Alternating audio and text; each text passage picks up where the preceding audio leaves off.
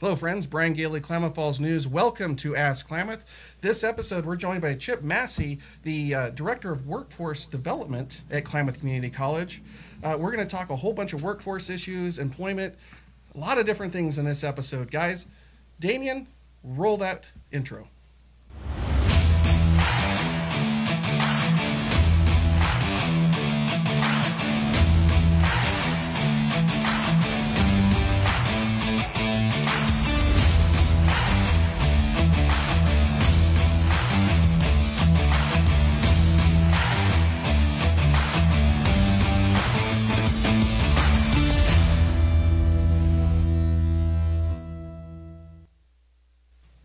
Hello, friends. Brian Gailey, Klamath Falls News. Welcome to Ask Klamath. This is Season 2, Episode Number 4. We're joined by Chip Massey, the Director of Workforce Development at Klamath Community College. Welcome, Chip. Glad to have you on the show. Well, thank you. I've been looking forward to it. And, yeah, there's a lot of things that we're going to talk about and cover today. But before we do, I want to actually talk about Chip's bio. This guy, he has done a little of everything. It's amazing.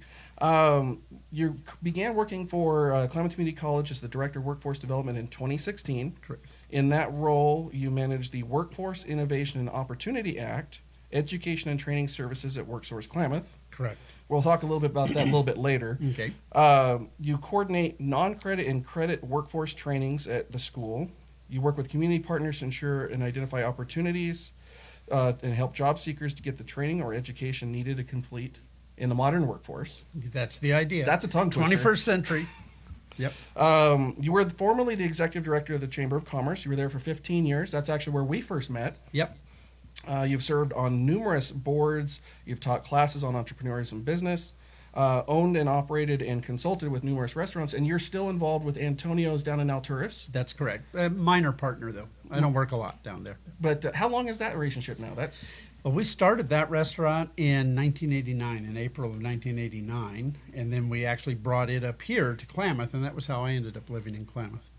You go way back. Way back. Lots of stuff. Yep. So, Chip, welcome to the show. We're glad to have you here. We got a lot of great things to discuss. Did I miss anything in all that? You did not. Well, I could just go on and on and on, but no, you didn't miss anything. That's all we needed. For today, that's all we needed. Yeah, the resume of Mr. Massey is just forever long. Well, if you had all the lovely things that I've done prior to getting to Klamath, so yeah. All right. So, guys, we're going to be taking your questions live during this broadcast. You're going to want to ask those in the comments below. And one of you guys that's asked a question is actually going to get a win one of these rewards cards by Payday Fastbreak. Fastbreak is actually our presenting sponsor here for Ask Klamath. We couldn't do the show without them. So we will be picking one of those people to win $25 that you can use for fuel or food or whatever you like there at the store. Now, with that said, don't get mad if we don't get one of your questions asked on the air. I'm sure there's going to be lots of great questions. We may not be able to get to all of them, but we will sure try. So with all that housekeeping kind of out of the way, yes. You ready for a couple questions, Chip? Go for it. All right. What is your role as Director of Workforce? Well, that's a great question because it's actually evolved a little bit over my time at KCC, but really the way I see it working now, it's to kind of ensure that we have workforce training, education, and supporting programs that are aligned with local businesses and community needs. We really want to make sure that we're serving both Klamath and Lake counties. I work closely with businesses and organizations to understand their needs, and I help manage credit and non-credit programming, training, education to kind of meet those needs once we've talked to the business community. So you are regularly engaged with the business community. It's not just something on the side, right? Yeah, and try to be. I must admit, in the first year at KCC, while we were kind of pulling the department together, I wasn't out in the field as much. Certainly now I'm getting more of a chance to be out in the field and interacting, and I think it was really prescient for Dr. Gutierrez to maybe pick somebody with business connections. So having been at the Chamber for so many years, a lot of business advocacy in my background and a lot of business relationships. So we're starting to work through those to make sure that we understand what the real needs are in the community. It really helps you have your pulse on the business community, and you really do. It does. And I think I speak the vocabulary, you know, so when I'm out talking to the business community, I was heavily involved in economic development here, I think those were the things that have really helped us establish some relationships and get a feel for what needs to go on. Very well. So what are your favorite duties in this role? Well, it's funny. If you'd asked me that a year ago, I would have thought the interaction with the business, and I don't want to say that that's not a primary responsibility.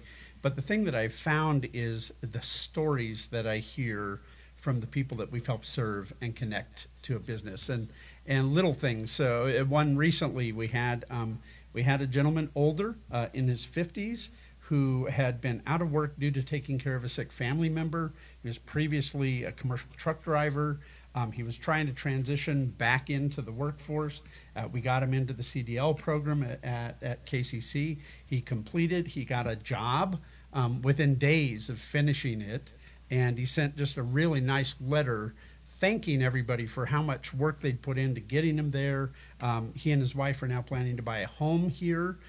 So it's exciting when you hear those things. And then just also recently we've had a youth group. So we also do youth programming for 16 to 24-year-old young adults. And it's called Yeti, so it's the Youth Education and Training Initiative, and we do a summer work crew. And we did our first one here in Klamath, and actually they helped out at KCC. They were part of the landscaping crew the last few weeks at KCC. And two of those young men are already on a path to a job based on what they've done at KCC. Wonderful. And so those are the stories that I really like, and that's the thing that kind of warms my heart when I'm doing it. It's kind of nice. It brings it all kind of full circle. It does. Doesn't it? When you hear the stories of the success and all the work that goes into preparing for those stories, and then seeing them come to fruition, it's got to be very it is, and rewarding. I'm looking forward to hearing from the businesses that we're starting to get people placed into. So this has been, a process, and we're learning how to do it well. And we're learning what the needs are, and so I expect that we'll be getting good stories from the business side. You can say, yes, so this is somebody who really helped me. I'm looking forward to that, particularly around the young people who are trying to transition into work. So I'm excited about getting those stories. Wonderful. Yeah. So in your bio, when we talked about that, it's we mentioned the Workforce Innovation and Opportunity Act. What is that, and what do you do with that? So the WIOA is actually congressional legislation that appropriates dollars for workforce development all over the country. Lots of funding streams, so I don't want to get tangled up in it. But the idea is to help communities, businesses, organizations provide the kind of support and training that is going to get people back to work. So that's really what WIOA funding is. It goes all the way to adult GED, English as a second language, and then from there vocational trainings or just basic skill up. How do you re-enter the workforce? How, if I'm going in for the first time, what do I need to learn? So the funding is all about those kinds of things, and it comes in a lot of pieces. The WIOA legislation that I really interact with is the training and education side. So if people go to the WorkSource, we're a partner there. So downtown here in Klamath, if you go to the WorkSource, we're a partner. And what we provide is education and training. So it can be workshops, it can be just some basic resume development. Come in, talk, what am I trying to apply for? What am I interested in? And WIOA was a change from the previous legislation in that they really wanted to be business driven. They wanted the business community at the table talking about what their needs were. So that's one of the big focuses. They want it to be outcome based. So the idea is, are we being successful? Are we training people? Are they getting jobs? How is this working? So we capture a lot of data around that. And that's one of the big jobs with it, and report that back. Okay. So lots of things going on. There's lots of things going on. So you not just tied into the business community, you're tied into funding and how that funding is used and various things like that as well. Yeah, and we work with a lot of organizations around that. So we at KCC in our department, we offer support for SNAP recipients. We offer support for TANF recipients. We offer support for students who are expecting or parenting, things that can keep them out of the workforce, things that can keep them from getting their education. DHS and it is very, very focused on self-sufficiency. The idea of everything that we touch is Our goal is to get everybody into a job within a year. So if we're investing public funds into them, which is what we're doing, in the sense that we are helping them with their education, we're helping them with their training. When we do that, our goal is to get them into work, so that they're doing that as quickly as we possibly can. So we work on a pretty tight timeline, trainings that are short term.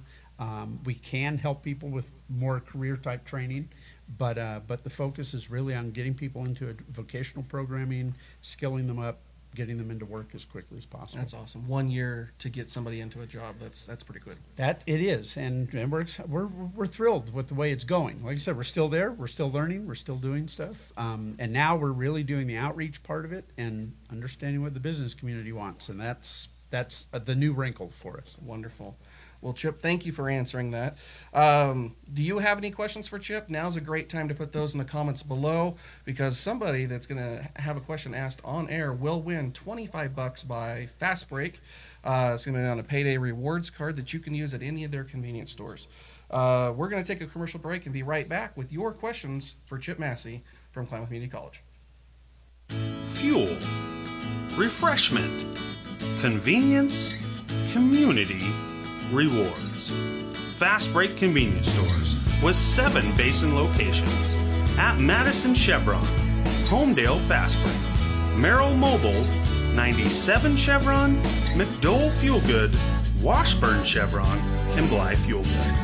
Fast Break, convenience, community, service. Slow down. Slow down and move over. And move over. When you see lights, vests, or reflectors, please give us some room. Slow down and move over. When you need us, we've got your back. Do you have ours? You got our back? You got ours? You got our back? Please slow down and move over.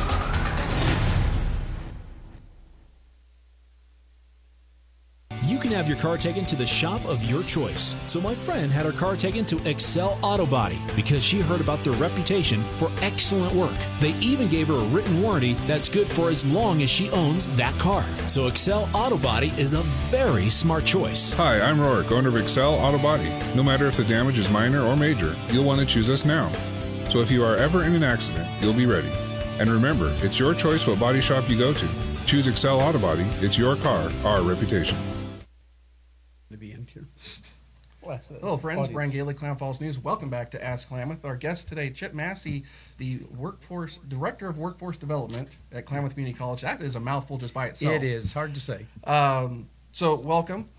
This segment is actually brought to you by CrossFit APE. They're located at 105 North Spring Street. CrossFit APE offers core strength and conditioning program built on consistently varied functional movements.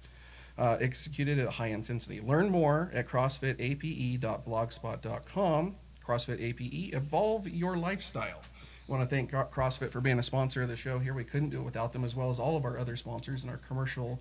You just saw the commercial break there. We especially couldn't do it without them. We want to thank them. Chip, are you ready for some more questions? Sure. All right. So we're going to kind of go into a little bit more depth of what the employment of the basin and things like that.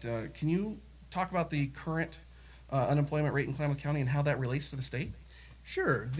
So August is the last month that they're showing this. And Klamath County had a 5.7 unemployment rate. Really, really low. Compared to the state, though, the state was at 3.8. So we're almost double, essentially, the state. And we're almost double the U.S. average, which was 3.9. So Oregon is kind of functioning a little better than even nationally. And that's exciting news, and that's good news. I think, and you and I have talked about this in the past, and definitely in the chamber world, we've talked about how you have to be careful about saying, you know, we're almost at 100% unemployment. There's certainly people out there who are underemployed. There's certainly folks who have dropped off the rolls. So when we say 5.7, I'm guessing that there's a few percentage points in there for people who maybe aren't even looking at the moment, although we are seeing in our office here at WorkSource, and then even at the college, we're seeing people come through the door who are trying to re-enter, who are trying to get back in. Maybe I was out of it for 3 years, and now I'm trying to get back in. And that's really the group that we're we're starting to get some focus on. Now, are you finding some of those people coming back to you, they're looking to do something different than what they did before? Or are they kind of getting skills up, you know, skilling up, as you use the term, for current requirements in the job? And I think, and that's really, really the question and the good question. So I think really where we are, and we're seeing a little bit of a split. There are a lot of folks who realize maybe the job they had isn't the job they're going to have or that they want in the future. So there are people who are coming in with, I want to transition to something. I worked retail, and now I'm thinking healthcare, you know, so they're becoming medical assistants. They're maybe joining the CNA program. We're seeing some transition. People are starting to ask good and intentional questions about where are the jobs going in the future. So we're Which always, actually was going to be my next question. Yeah, and so and then we can so they're asking those questions, and we're trying to make sure that we're hooking up with occupations that are going to be around in the future. And the other thing is there's a realization, and this is something that we talk about a lot, that the skills you needed in the jobs this last decade are very different from the skills you're going to need in the jobs in the next decade. Very true. And so it's going to be a transition. We're going to have to figure it out. So are there any job categories that are seeing a higher demand than others? Is there job categories that people seem to be gravitating to educate themselves as well? I think for us, we're seeing a lot of movement in healthcare and at all different levels. So there's, and some of what's driving that is, you know, Sky Lakes expansion. And healthcare, one of the things that's intriguing to me about all industries now is, and healthcare is a good indicator of this, it's more than just being a nurse or a doctor. You know, the Sky Lakes has apprentice and journeyman electricians. You know, their maintenance staff is huge. Their the people who are working in food service at a hospital, huge. They're reaching into our culinary program to pull people, you know, into the business. So when you begin to look at what a large scale hospital offers to the community in the way of jobs, you can see why healthcare is attractive. There's a lot of supportive services there where you're actually doing patient time, or you're actually doing analytics, or you're actually doing this thing. But there's also a lot of services that you can transition some of your skills into and get a good paying job in the healthcare industry. We're seeing that a little bit in manufacturing. We're seeing that in some of these other areas. And locally, there's a lot of that. Construction, there's a real need for people to go into construction. That's been really, really that group was hit hard in the recession. Yes, it was. Yeah. So a lot of people who were in construction ended up finding work elsewhere. And they didn't come back when the jobs came back. That's right. So that one's been pretty tough as well. Which leads us into kind of the next couple of questions. Are there any employment opportunities coming up or existing right now that would provide a living wage job that aren't just fast food restaurants? We have a couple of fast food restaurants coming to town, which is great, but at the same time, that's not necessarily a living wage job either. Yep. Is there something coming down the pipe? Well, and so one of the rules around WIOA is that you're not training people for minimum wage jobs. Now, sometimes that's a great entry for them. So I'm not, you know, it's not like we wouldn't help somebody get their skills up to actually move back into the workforce at a minimum wage job. But the whole goal is to move people dollars ahead of the minimum wage. And so again, healthcare is one of the ones we're focused on. We can churn out 20 medical assistants every 150 days, you know, as an example, and generally, they're picked up somewhere. They're either at one of the assisted living facilities, they're actually being drawn into Sky Lake. Some of them have gone on and done, I'm coming back, I'm going to do some further education, maybe get my associates or, you know, a nurse. So in health information management. So as we look at it, we're trying to figure out where can we get them those $2, $3, $4 over minimum wage, and what are the industries that are capable of doing that. Manufacturing is certainly one locally. Construction is one locally. Once you kind of get past that entry level position and you start moving up, and it's more than just pushing the wheelbarrow or, you know, digging the ditch, now all of a sudden you're getting into dollars over minimum wage. Right. So with that, and talking about those things, is there some struggles that employers are having right now being experienced? Let me rephrase this. There's what are some of the largest struggles, I should say, that employers are seeing in the basin right now? And how does this compare to other places in the state? Well, the things that we hear, right, and I'm not sure that you hear anything different. There are certainly across the state, there's different issues maybe. When you get into the metro areas, they have a slightly different set of issues than we do in an urban area. But the number one thing that I hear regularly, you hear it talked about in the news and in the media, soft skills, work readiness. And that can be as simple as passing a drug test, showing up on time. And those are questions that are hard. Who gets to teach that? We've made that part of what we do. So our non-credit trainings include an orientation about why that's important. We bring in employers to talk about who they will and won't hire so that people understand that there are real legitimate rules around going back into work, and you have to behave in a professional way.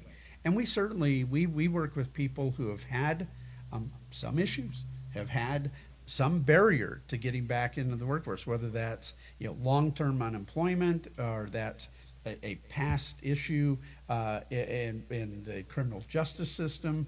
They maybe had an addiction that they have overcome and are trying to get back into it. So a lot of the folks that we see right now, because the market is really in the favor of the employer, right? Because there's a lot, people are pulling in as many skilled folks as they can. So a lot of the people that we're working with are the ones who need that. One of the things that I appreciate about KCC and particularly Dr. Gutierrez is he has a view of what is really facing kind of the modern workforce, and he's trying to make sure that KCC is well positioned to deal with that. And so when I look at what's going on for the next 10 years or the next 20 years, it is really about critical thinking, problem solving, having the ability to work autonomously. So being there on time, doing the job properly, those kinds of things. The need to be comfortable with all technology. Mm, very much. Because broadly technology is in the workplace. And then you have to have something beyond your high school diploma or your GED, because if you don't, you're not going to fit in the workforce that is being developed for this next 100 years. Right. And so if you're not doing that. The other thing I also think that is being embraced at KCC that's an important part of what we do is this lifelong learning. So come in, get some training, go out, do some work, come back, get some more training, go out, do some more work, And I think that's a really big part of what we're doing too. Lifelong learning. I like that because you never really stop doing that anyway. And to have the school there is another resource to be able to do that with. And that could be something as simple as an art class or photography class. Absolutely. Or some cooking class or non-credit, or it can be credit related. So correct. Lifelong absolutely. Learning is definitely pretty big. It's important. Very important. So thank you for answering those, Chip. I appreciate it. Don't forget, guys, we are giving away a $25 fast break card, just like this one right here, loaded, that can be spent anywhere at those fast break convenience stores. And when you're get your questions in. This is a great time to do so because we're going to take a break. But we're going to be right back with Chip Massey talking more about workforce here in the Klamath Basin. Fuel, refreshment, convenience, community, rewards. Fast Break Convenience Stores with 7 basin locations at Madison Chevron, Homedale Fastbreak, Merrill Mobile, 97 Chevron, McDowell Fuel Good, Washburn Chevron, and Bly Fuel Good. Fast Break, convenience, community, service. Slow down. Slow down and move over. And move over. When you see lights, vests, or reflectors, please give us some room. Slow down and move over. When you need us, we've got your back. You have ours. You got our back? You got ours? You got our back? Please, slow down. And move over.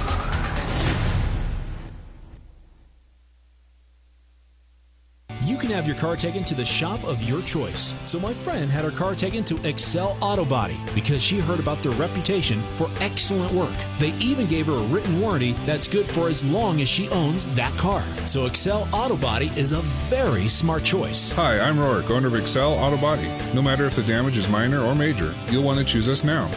So if you are ever in an accident, you'll be ready. And remember, it's your choice what body shop you go to. Choose Excel Auto Body. It's your car, our reputation.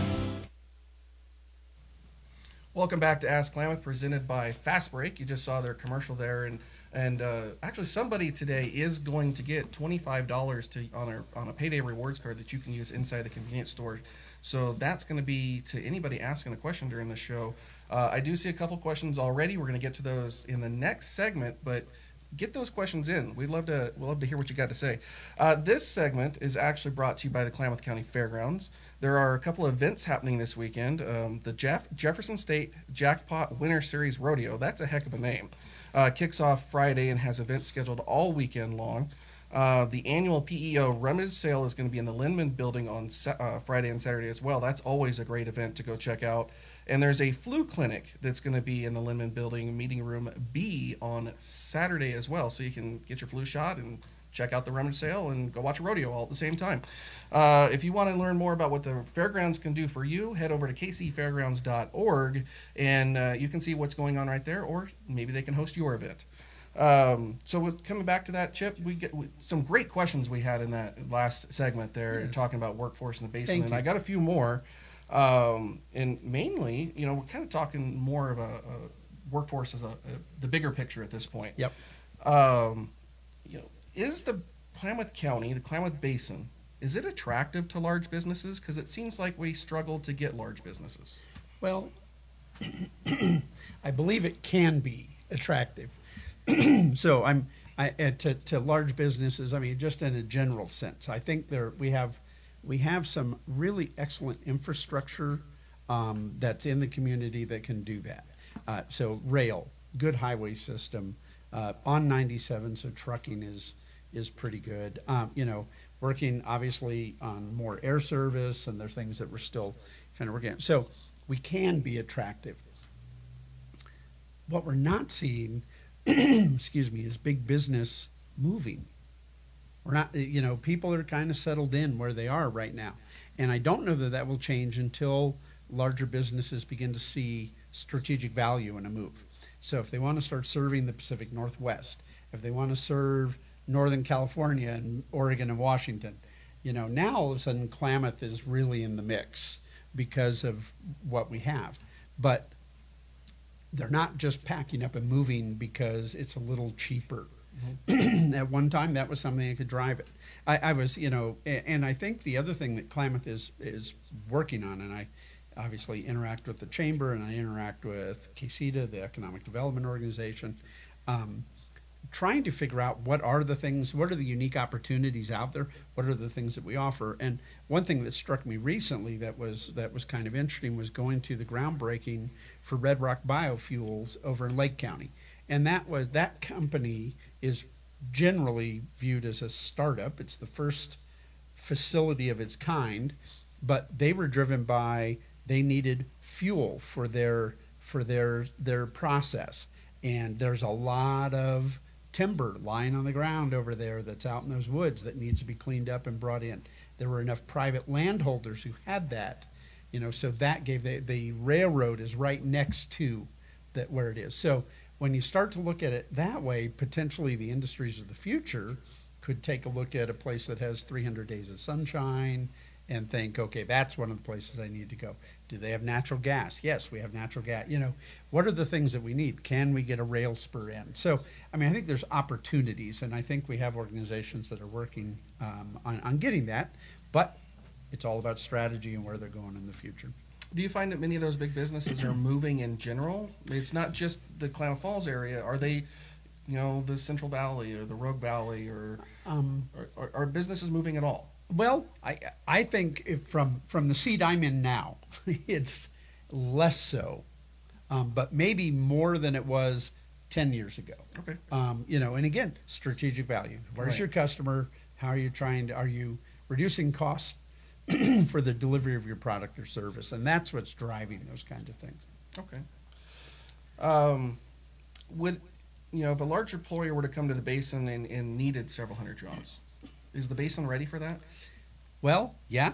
And no, so it would be an exciting advent. The thing that one of the things that I get to do every day, and when I work with the business community and our partners locally, we have been brought into those discussions. If we bring a large manufacturing facility to the community, can they get 300 people to help them kick off? And then can we keep filling that pipeline going forward?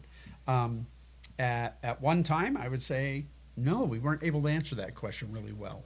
Now we are. We do have a workforce that has a set of skills that can translate to other kinds of things.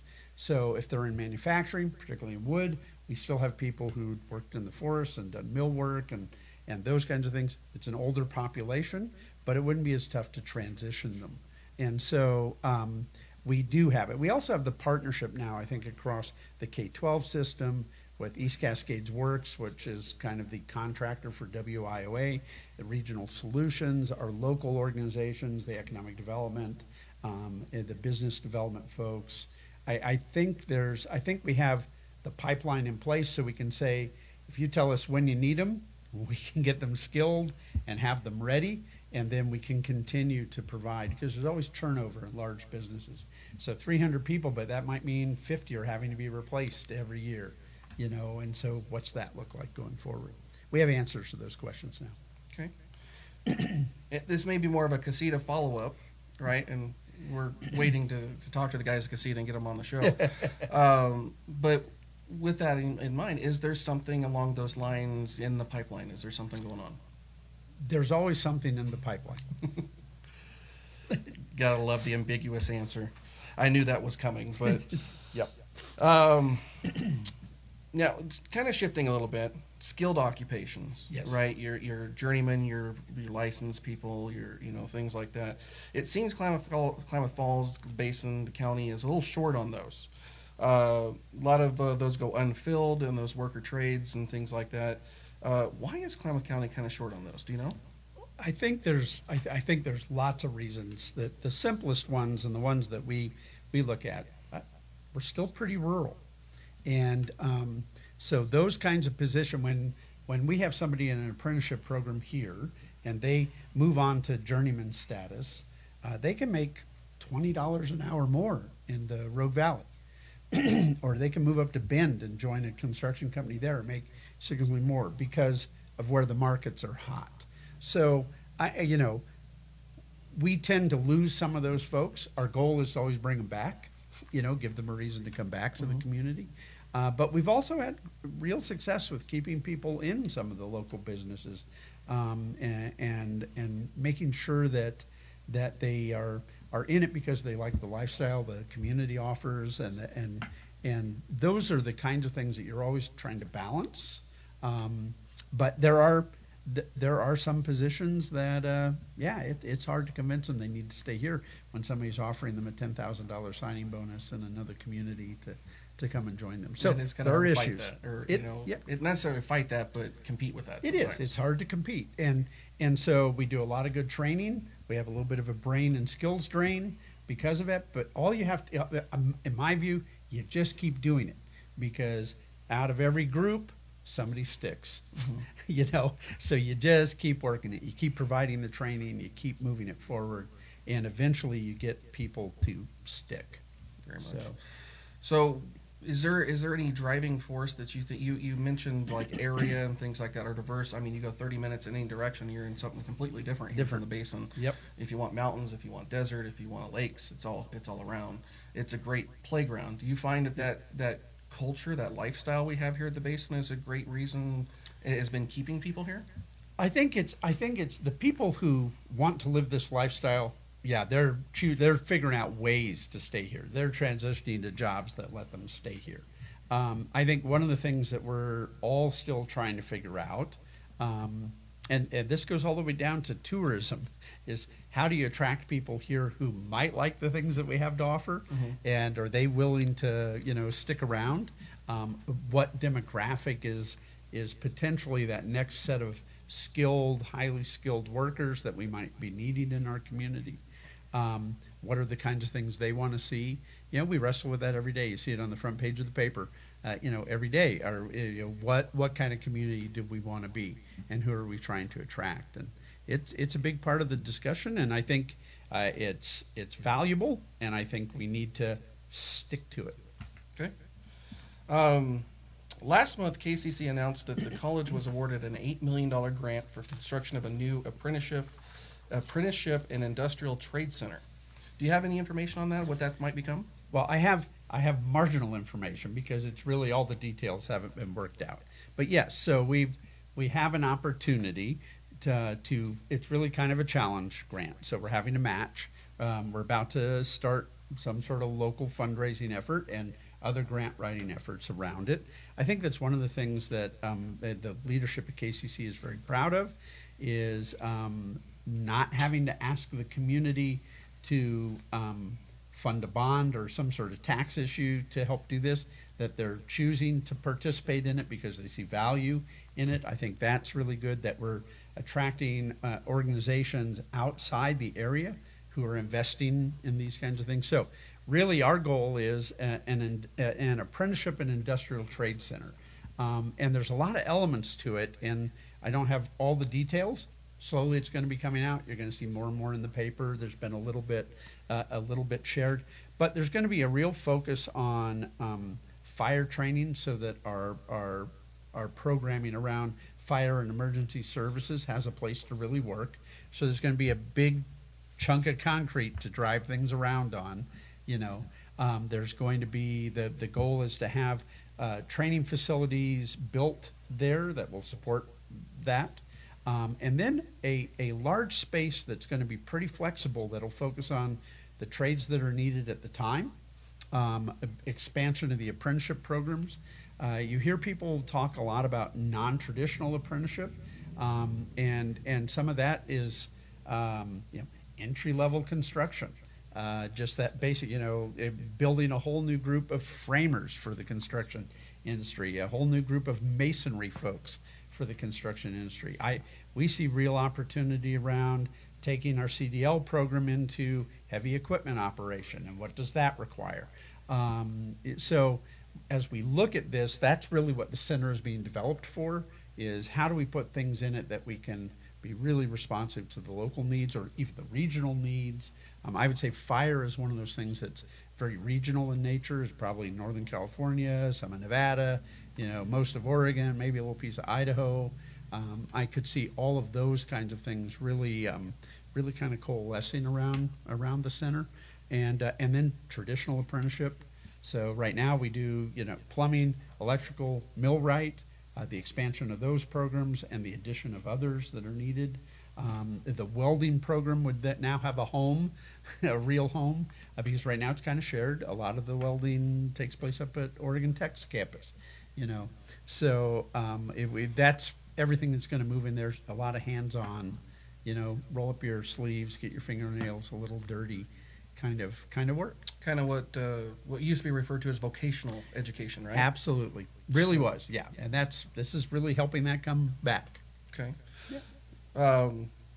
That all sounds wonderful. I can't wait to actually see that myself. Me either. I'm excited about it. The graphics I've seen show a huge chunk of the campus is actually going to be dedicated to it, and the whole shift there, the culture itself is shifting, and what's President Gutierrez wants to take the campus in a direction, and you mentioned that earlier, and I think he's really embracing that apprenticeship, vocational schooling, and whatnot, bringing that here. And I think one of the things, too, that's really exciting is it also academic degrees in those areas. I mean, so you can, or the beginnings of one and a transfer to Oregon Tech for things, or the beginnings of a teaching career at KCC and a move to SOU to become a teacher. So, I mean, I think there's real intentionality about what we're working on and what programming the college needs to be supportive of, what programming is going to help our community, how does expanding these kinds of programs benefit everybody. And so you ask the question, do we have enough of a workforce if some large company came in? Well, this is all part of that puzzle, and to answer those questions. It's all the pieces. Part of the puzzle, as you said, we got to have the pieces to complete the puzzle. You got it. So that's a great thing. Guys, we're going to take a break here in just a minute, but don't forget, we are giving away $25 to Fastbreak, our presenting sponsor here of Ask Klamath. Get your questions in. I've seen a couple of questions in the feed below. Get those in. We're going to be asking those next as we come back with Chip Massey, Director of Workforce Development, Klamath Community College. Yep. We'll be right back. Thanks. Fuel, refreshment, convenience, community, rewards. Fastbreak convenience stores with 7 basin locations at Madison Chevron, Homedale Fastbreak, Merrill Mobile, 97 Chevron, McDowell Fuel Good, Washburn Chevron, and Bly Fuel Good. Fastbreak, convenience, community, service. Slow down. Slow down and move over. And move over. When you see lights, vests, or reflectors, please give us some room. Slow down and move over. When you need us, we've got your back. You have ours. You got our back? You got ours? You got our back? Please, slow down. And move over.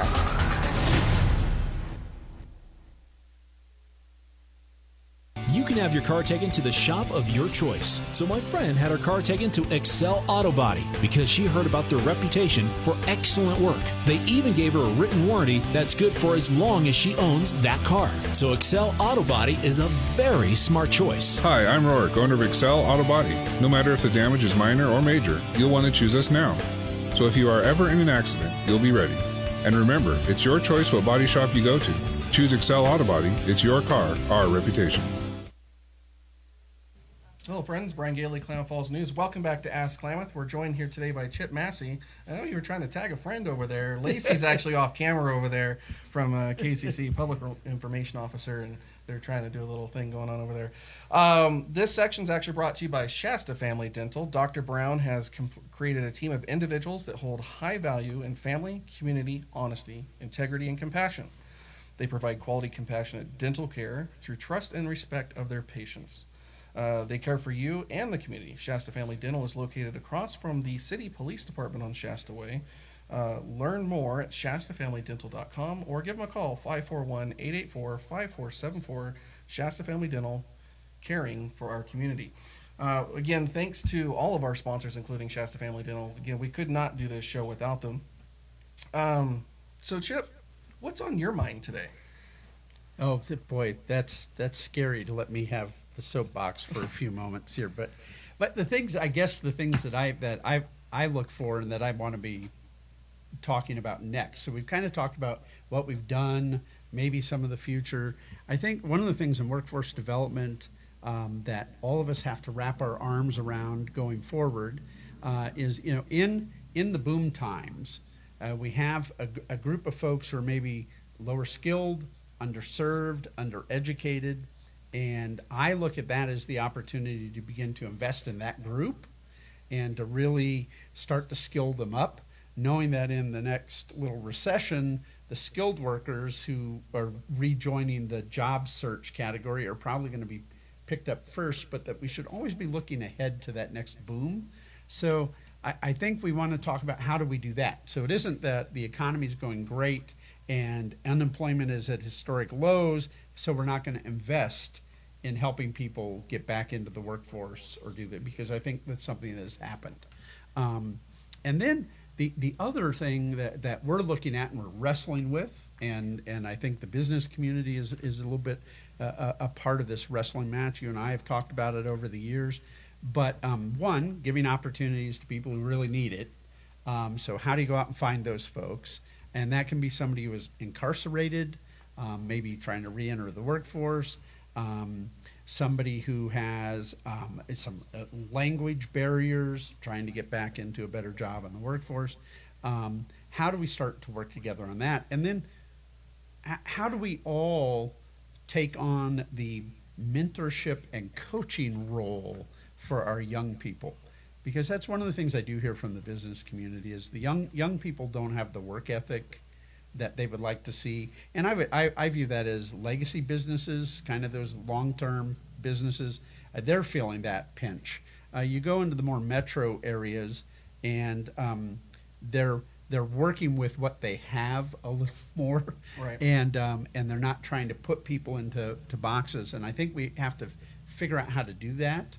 I think we have to figure out. I think at one time, and I don't say this as a bash on policy or on sweatshops or those things. I mean, I think we've gone through this transition that has now put young people into the position of not necessarily joining the workforce as early as they did in the past.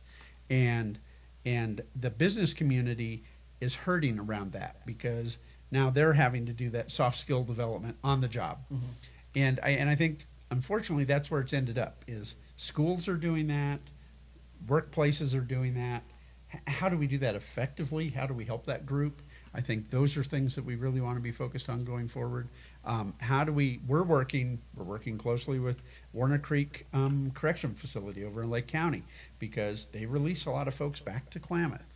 And so we want to be there behind the fence talking about what's it like to go back to work? How do we help you skill up? You've been out of work for 6 years because of the time you were incarcerated, that you were in custody. How do we help you get back to work? Who are some of the employers who are going to look at you and say, well, okay, we're going to take a chance on you? And how do we make those connections? I also think one of the things that's coming up that's kind of interesting and scary is this whole concept of the gig economy and the side hustle and how people are putting 3 or 4 jobs together to kind of have a full-time job. When I look at the gig economy, we're thinking, how do we do a class on preparing yourself for the gig economy? Because you're now, it's kind of like entrepreneurism, but not exactly, because you're actually working for somebody. And so how do you sell yourself? How do you write the right contract? How do you meet the project needs? What are the things that you need to know to actually enter into this and be effective? How does that impact your retirement?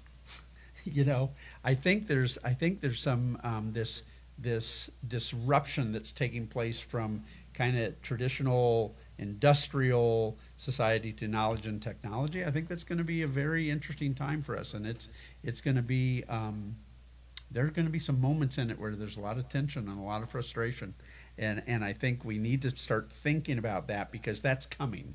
Mm-hmm. In the next 5 years, that conversation is going to be here. It's going to be here in a big way. And I think all of us need to kind of be thinking about, how am I going to deal with that?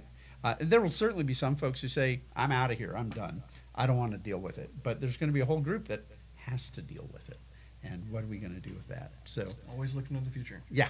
Look ahead. You got to find that crystal ball and see what it actually says. See what's going on. Yep. So going back to what you said there is, whose responsibility is it to get people prepared? Work ethics, getting work on time, dressing appropriately, and how you speak and who you speak to and how you speak to certain people. People, right? In things like that. I actually started my first part-time job was actually working for my father. At about the age of 12 or 13. Yep. I don't know about when did you start? Well, and I'm very careful about saying this, but my dad is no longer with us. I started at the age of 7, crushing ice in the back of the bar that my dad managed. And so I probably wasn't supposed to be there, and they had to put a big egg crate up by the ice crusher so I could operate it. But yeah, I have real memories of the space. I mean, I don't remember how much work I ever did or if I was ever very effective at the age of 7 or 8. Right. But my first real job was at 16. Okay. Paycheck, had to be there on time, had to dress a certain way. You don't see that as much anymore. A lot of it rules and policy, and it makes it tough. It does make it tough when you got insurance that says, no, we can't cover anybody that's not 18. Right. Right. It's kind of hard to get out there. I know there's a lot of farmers out there, and their kids might help them with driving a tractor or throwing hay or something like that. Damian's actually over here. He's doing our production. Damian, when did you start your first job? About 16. About 16. So Damian's first job was about 16. Lacey, I'm going to ask you the same question. She's actually off camera over here. When was your first job? 16. Now, my son He helps me on the side, so I could probably say, yeah, he's about that same age, 13, 14 years old. My daughter, on the other hand, doesn't really have that desire. She's 16. So it kind of fits in with some of what we're experiencing today. Yeah. And you know, there is a lot of different organizations, different trainings. I know the county is working with a few organizations, the county school district, I should say, is working with a few organizations. And I think it might be through you guys as well, where there's some volunteer opportunities for them where they can go in and maybe they're doing more job shadowing than they are actually doing like internship. But those are great opportunities where kids could get out there and learn some of those things as well. Yeah, and I think what's kind of happened is by default, the educational system is taking on some of that mentorship and development of that early workplace skill. Again, nobody to be blamed, but that's where it's ending up. So K-12, it's just a transition, not necessarily blame, but it is just transition. It's changing, and so we go to the K-12 system, and they're doing internships and job shadowing and volunteer fairs. We're doing that at KCC. OIT is doing that, so Oregon Tech is involved in that. Luckily, we have a lot of local, particularly in the government organizations and the nonprofit world, but even in the business community, we have people who are being very responsive to that kind of thing. So one of the things that we're looking at is how do you help those youth who maybe graduated high school but didn't have the grades or the interest in trying to go on and get a four-year degree, and they weren't getting any vocational training, and now they're sleeping on somebody's couch because they're an adult, you know, and maybe they have a job. How do you reach those people? How do we get those young adults back into the system? And so there are a lot of challenges, whether the economy is going well or whether it's not, and the challenge is just a little different and who you're going to be working with. So I just think it's one of those things that we have to be aware of. We all have to be kind of coaching and mentoring.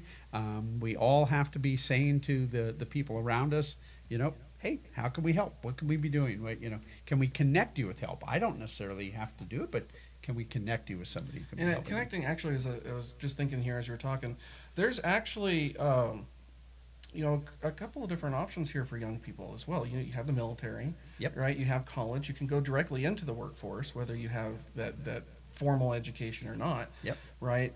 Is there something along the lines of somebody coming out of high school where maybe it's with you guys that they can help find that direction? Well, I think there are places to go to find that direction. And one of the recommendations that I have is continue your education. So go get involved, whether that's vocational training, whether that's a degree course in academics, you know, whether that's on the job and trying to move up. There are people who will help you do that. And the thing that I have found is sometimes the folks who are not working or not in the programming are hesitant to ask the question or seek some help. Right. And so we're hoping that the business community helping identify those folks. Hey, I have a person here who I think has the personality I want, but they don't have the skills I want. How can KCC or how can WorkSource or how can we help this person get that set of skills I need them to have to offer them a good job? And by the same token, the job seeker's got to be thinking, what's that skill set that next employer? Right. You know, and you even talked about it. I mean, the hierarchy of being in the workplace. How do I talk to my boss? How do I talk to the owner? You know, those are very different. How do I talk to my teammates? Right. You know? The way you talk to your teammates is way different than you talk to the CEO. That's exactly right. And so it's there are a lot of things to learn, and we kind of forget that. I've been in business a long time. You started working very young. You forget when you get to this age what it's like to be that age first starting out. And so that's another one of those things that I have to remind myself every day when somebody says something I find frustrating and like, wow, why aren't you getting this? Well, they haven't had to deal with it. Right. Well, let's see what questions we have here. Go for it. Looking at our live questions, Brandon Christopher Rust actually has a couple of comments. It says, first one says, Chip is the man. Thank you, Brandon. And he says, nice job on the trade school boys. So I have to agree with that. I'm really happy to see that coming along. It's a great project. And I'm really excited to see where this is going to end up. Yeah. A lot of people are watching. Janice McKee is asking, are businesses hiring senior citizens? Yes, we are seeing that, and there's some organizations that are around to help. So there's a group called Experience Works that's for 55 and older, and they help place them into jobs if they're trying to transition from a previous employment to something new. We are seeing more and more of that. The other thing that we're seeing, I must admit, so not only are our seniors being hired, and it depends on where you are, lots in retail. You know, lots in some of the service industries, but so depending upon what their interests are, they can find work. But we're also seeing seniors hang on to their jobs. So people who might have retired a few years ago, now that the recession hit and sizable portions of their retirement went away, we're seeing people hang on, and that's also causing disruption. So probably the sooner us graybeards move out of the workforce, the better off for all the folks who are a little younger than us, you know, coming up. But there are jobs out there for seniors, and there's programs to help with that if you're kind of stuck on it. So cool. And then one more thing we have here is a comment. Cooper Roberts Garrard, hey Coop, voice of the Pelicans, says, hey Brian, good looking studio. Hey Coop, thank you very much. We got a lot of pride in our location here. So not seeing any other questions popping up. We really only had one straight up question, and that was for Janice. Are businesses hiring senior citizens? So, Janice, I will be in contact with you because you really had the one and only main meat of a question, if you would. We're going to get you $25 from Fastbreak for that. Congratulations. So, anything else on your mind, Chip? Is there anything else that we may have missed that we should cover that? I got to say a lot of stuff, so we did, and actually we're coming right up on an hour, which is our goal, and we filled the hour with a lot of stuff. You're gonna have to check this one out. If you didn't get to watch the whole thing, it's okay. Facebook's gonna do their magic, and you can rewatch this anytime. But Chip, I want to thank you for being our guest here on Ask Klamath, presented by Fastbreak. Thank you very much. Congrats to our winner, Janice. I'll be in contact with you as well. Ask Klamath is a production of Klamath Falls News. It's hosted by myself, Brian Gailey. Off camera, our show producer, monitoring audio, doing all the switching and everything over there is Damian. Hi, Damian. Thank you for doing so. Good job. Speaking of interns and skill levels and everything like that, Damian's been doing this now for going on about 5 months, I would say, being our intern. He's wrapping up his education up at OIT, and I greatly appreciate him, and he will be missed when we get to that point. But I'm going to hold on to him as long as I can. Like I said, if you didn't catch the entire broadcast, don't worry. Facebook's going to do their magic. You can rewatch anytime. And you can also rewatch past episodes on AskKlamath.com. If you've been entertained and you learned something, please like it, share it, this video and everything else. We're on all the major social media channels. Just look for Klamath Falls News, Instagram, Twitter, Facebook, all of them. We're there, YouTube. Next week will be episode 5 of season 2, and we're actually going to be greeted by Taylor Tupper, who is the Democrat candidate for House District 56. That is the seat currently held by Republican Werner Reschke. So that should be a great episode. You're going to want to tune in for that one. It's almost a can't miss one just before the election. On behalf of my guest, Chip Massey, with an IE, not a Y, I'm Brian Gailey. Thank you for watching. We'll see you around the basin. Bye.